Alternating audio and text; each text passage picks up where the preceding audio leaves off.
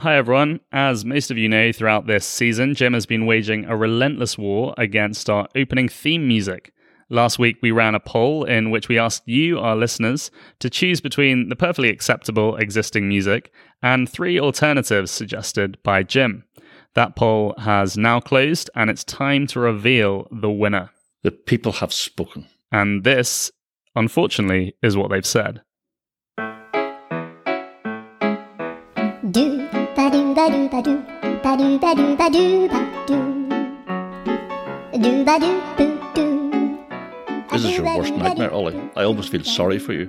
Yeah, Jim, to be honest, this is what I would regard as as a crisis in the life of the Equip Project podcast. Um, I do get a, a, kind of, I do have a lot of empathy um, for those involved in the Boaty McBoatface fiasco.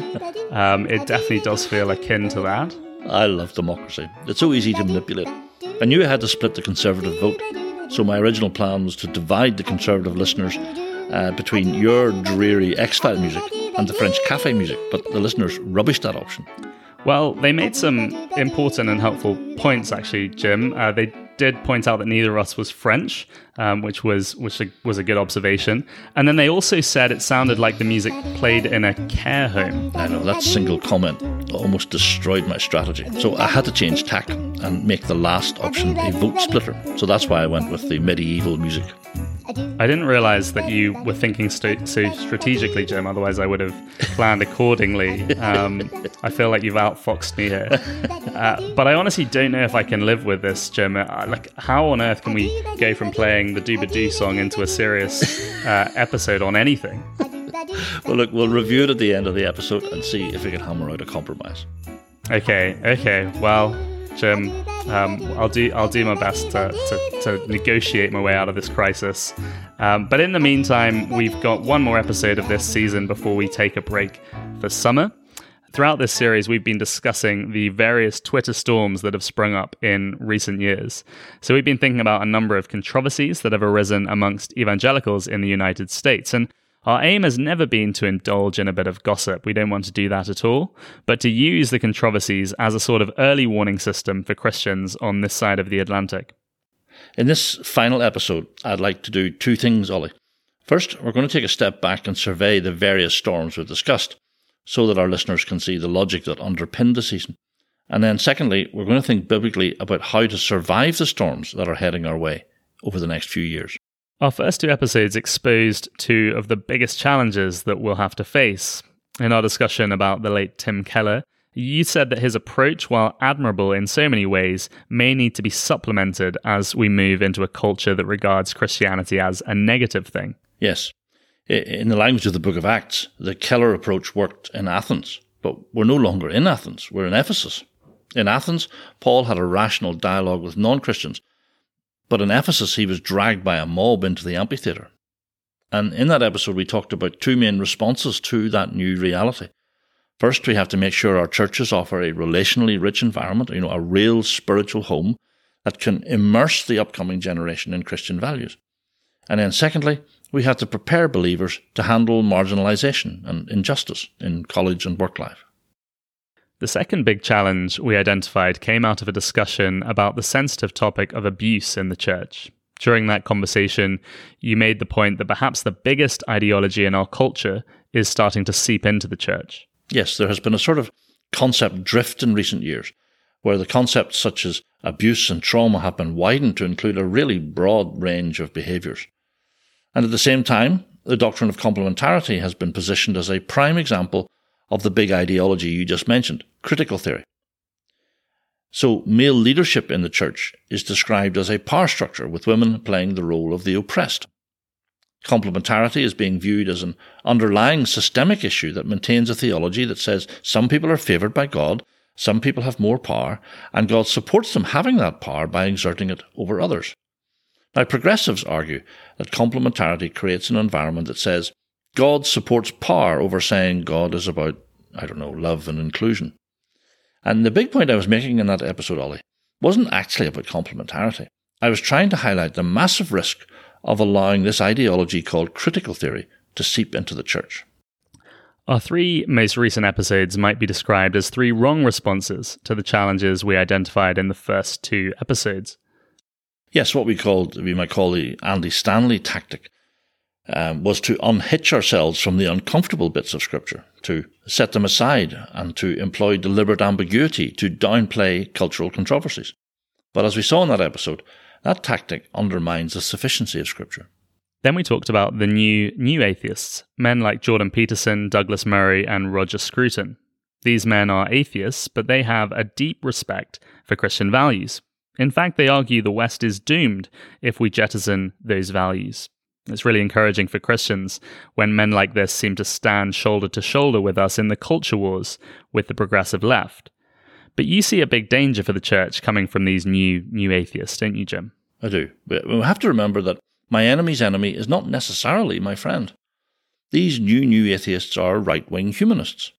They have no desire to return society uh, to the Christian gospel.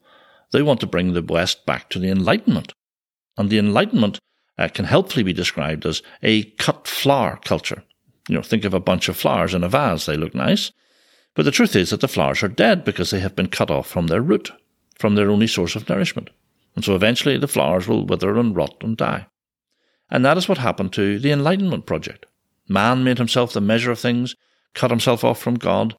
With godless arrogance, he promoted himself to be the master of his own fate, and that produced the utter horrors of the 20th century. So your point is that Peterson, Ferguson, Murray, and Scruton are all children of the Enlightenment. They are right wing humanists, and all forms of humanism are anti Christian. So we need to be very careful about allying with them in our struggle with the progressive left. Yes, the huge risk here is that by allying with these thinkers, we reduce the gospel to an argument over values. And the church's project becomes a sort of syncretistic religion that seeks power in order to maintain a set of values in society. But the gospel, remember, is about saving men and women from sin and death. Christian values never saved anyone. The third wrong response to the coming storm might be called a retreat into conspiracy thinking. As society becomes more and more polarized, Christians can be tempted to retreat into an echo chamber where we increasingly rely on familiar and comfortable voices. We retreat from reasonable dialogue in the public square and start to insulate ourselves from those with whom we disagree. Yes, I, I, remember introducing the ridiculous term Teflon hermeneutics. Teflon is the stuff used to coat non-stick pans. And conspiracy theorists can become like Teflon. Nothing will ever change their minds because nothing ever sticks. You see, once I've decided that anyone who disagrees with me is a government stooge, a pawn in the service of a secret cabal of villains, then I need never listen to anyone who disagrees with me. And that will lead Christian believers into a dark place. So we've thought about the two big storms that are heading over the Atlantic towards us. Christianity will soon be seen as a completely negative element in society, and ideologies like critical theory will begin to seep into the church. And we've thought about three wrong responses setting the scripture aside, forging a syncretistic alliance with right wing humanists, and retreating into the insular world of conspiracy theories. I guess the obvious question, then, the one we want to address in this final episode, is what is the right response? Yes, I, I, was thinking last night about how to answer that question, and I remembered that in, in the middle of this season, um, as a bit of relief, uh, we studied Psalm 42. It was part of our occasional series on how to study the Bible. We took Psalms 42 and 43 as an example of poetry. That's right. Well, about 11 o'clock last night, I wondered if the right response to the coming storms is encapsulated in another psalm it, it just seemed to me like a perfect way to end this season. So I'm thinking, Ollie, of Psalm 46. Um, so what we'll, what we'll do over the next few minutes is use the study techniques we talked about earlier uh, to analyze uh, Psalm 46, and you'll see how it answers your question about how to respond faithfully to the coming storm. Okay, so let's read it together now. Provided you're not driving or walking, you may wish to open up the scriptures at Psalm 46. It's a well known and well loved psalm. God is our refuge and strength, an ever present help in trouble. Therefore we will not fear, though the earth give way, and the mountains fall into the heart of the sea, though its waters roar and foam, and the mountains quake with their surging. There is a river whose streams make glad the city of God, the holy place where the Most High dwells. God is with her, she will not fall. God will help her at break of day. Nations are in uproar, kingdoms fall. He lifts his voice, the earth melts. The Lord Almighty is with us, the God of Jacob is our fortress. Come and see what the Lord has done, the desolations he has brought on the earth. He makes wars cease to the ends of the earth. He breaks the bow and shatters the spear. He burns the shields with fire. He says, Be still and know that I am God. I will be exalted among the nations, I will be exalted in the earth. The Lord Almighty is with us, the God of Jacob is our fortress. When we talked about how to study poetry, uh, I suggested that the first step is to identify the sections or the stanzas of the poem, and a good way to do that is to look for a repeated refrain in the poem. Verse 7 and verse 11 are identical. They both say, The Lord Almighty is with us, the God of Jacob is our fortress. That's right. So we can helpfully see this psalm as having two verses or two sections. The first section is found in verses 1 to 7, and the second shorter section runs from verses 8 to 11. And they are very different. I mean, the first section is full of noise and chaos, but the second section is a scene of a battlefield after the battle is over. It reminds me of a description of the battlefield at the end of the Battle of Waterloo. Um, there was just this eerie silence the moonlight picked out the heaps of dead horses and overturned wagons and broken cannons and weapons and flags strewn all over the ground. The first section has a sort of sandwich structure. Verses 2 and 3 describe the chaos of a natural disaster. Verse 6 describes the chaos of kingdoms falling. And then in between, in the center of the sandwich, we have verses 4 and 5. They describe this peaceful and secure scene within the city of God. Yeah, your, your point about the sandwich structure becomes very clear uh, when we look at the word pictures used by the psalmist, and that was our second method, wasn't it? So in the original language, the psalmist uses two key words the word to move and the word roar. So in verse 2, the earth itself moves. In verse 6, on the other side of the sandwich, kingdoms move, or totter, uh, as English has it. But in the middle verses, the city of God does not move.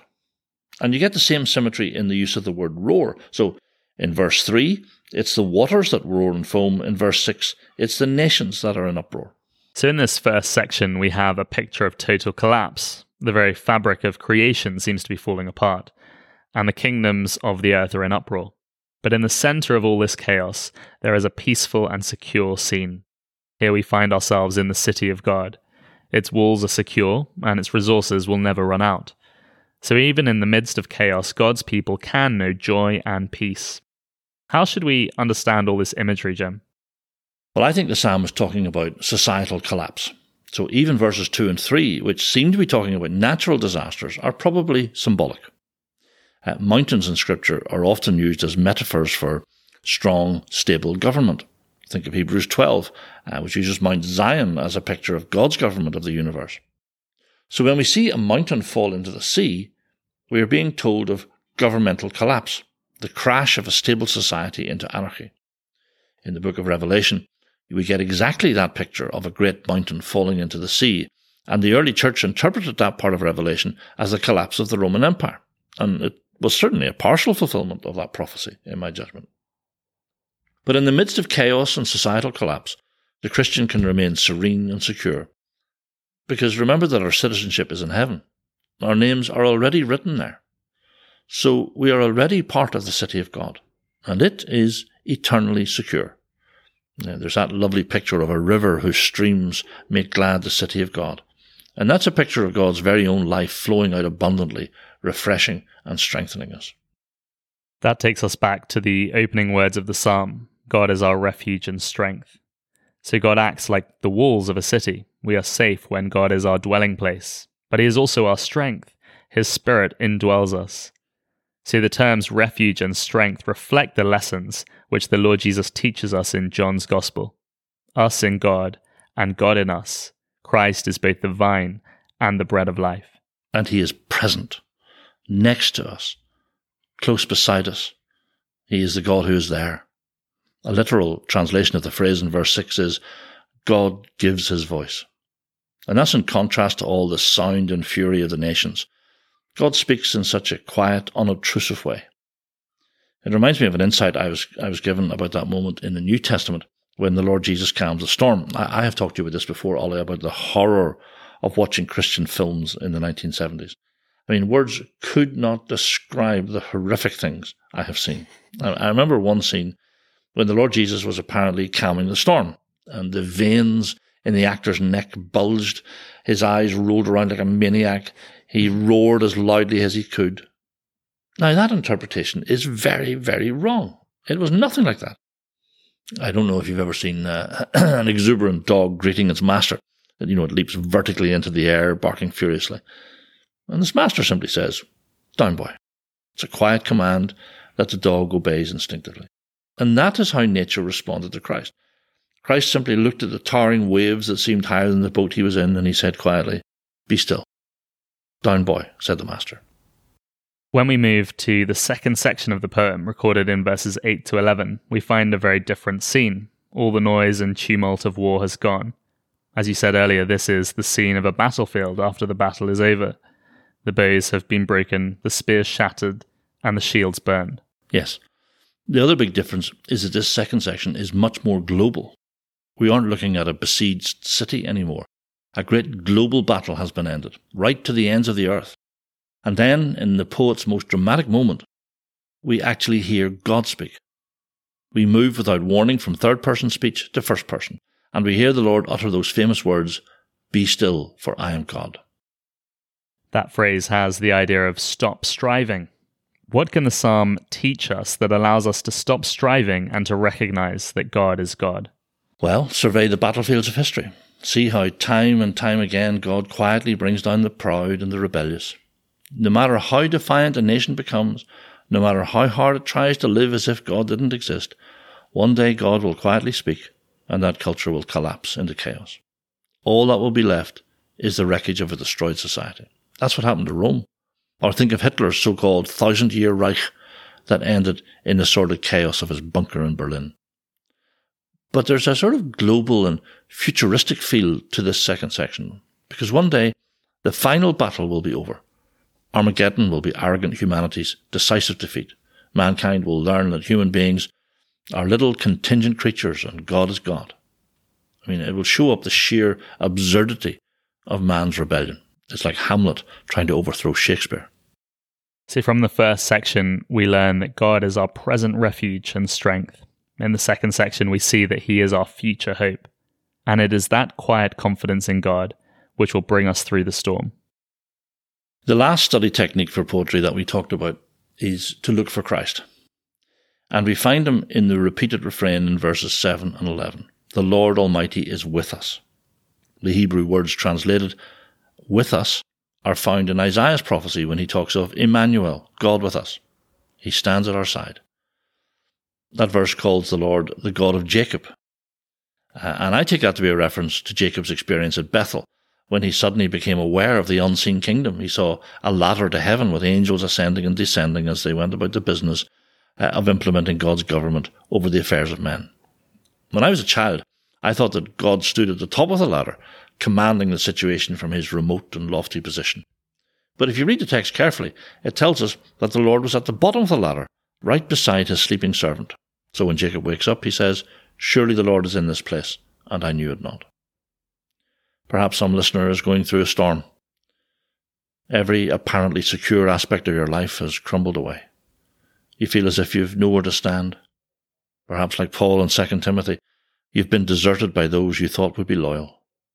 Paul says, At my defense, everyone in the province of Asia deserted me. Everyone. Even the Ephesian elders who had wept loudly when they said goodbye to him. But, says the apostle, the Lord stood at my side. Emmanuel is next to you, even in this storm. He's an ever present help in trouble. He is your refuge and strength. Thanks, Jim. There's so much reassurance uh, in all that we've talked about today. We're going to take a break over the summer, but we look forward to being back with you in September for season eight. And I suppose I have to play this awful piece as we leave, don't I, Jim? I guess that's kind of compulsory. Mm-hmm. That's the deal. Do ba do ba do ba do ba do ba do ba do ba do do ba do do do no, Jim, I'm sorry. I just can't do this. It's too, too awful. I can't, I'm not sure I can cope any longer with this. Okay, look, I have a suggestion that will put you out of your misery. I'll take anything at the moment. Well, as you well know, my only real aim was to get rid of that lugubrious sci fi music that I've had to endure for seven seasons. So here's my suggestion. We each get to veto one of the four options, and then we'll go with the option that got the highest number of votes. Okay, well, instantly, my veto is the Doobadoo song. And I instantly I nominate the Eeyore like X Files music. Well, that leaves us with the hurdy gurdy music then, which I can live with. Good, well, that's a bit better, Jim. And that's a wrap, dear listener. It'll take us a couple of months to recover from the trauma of recent events.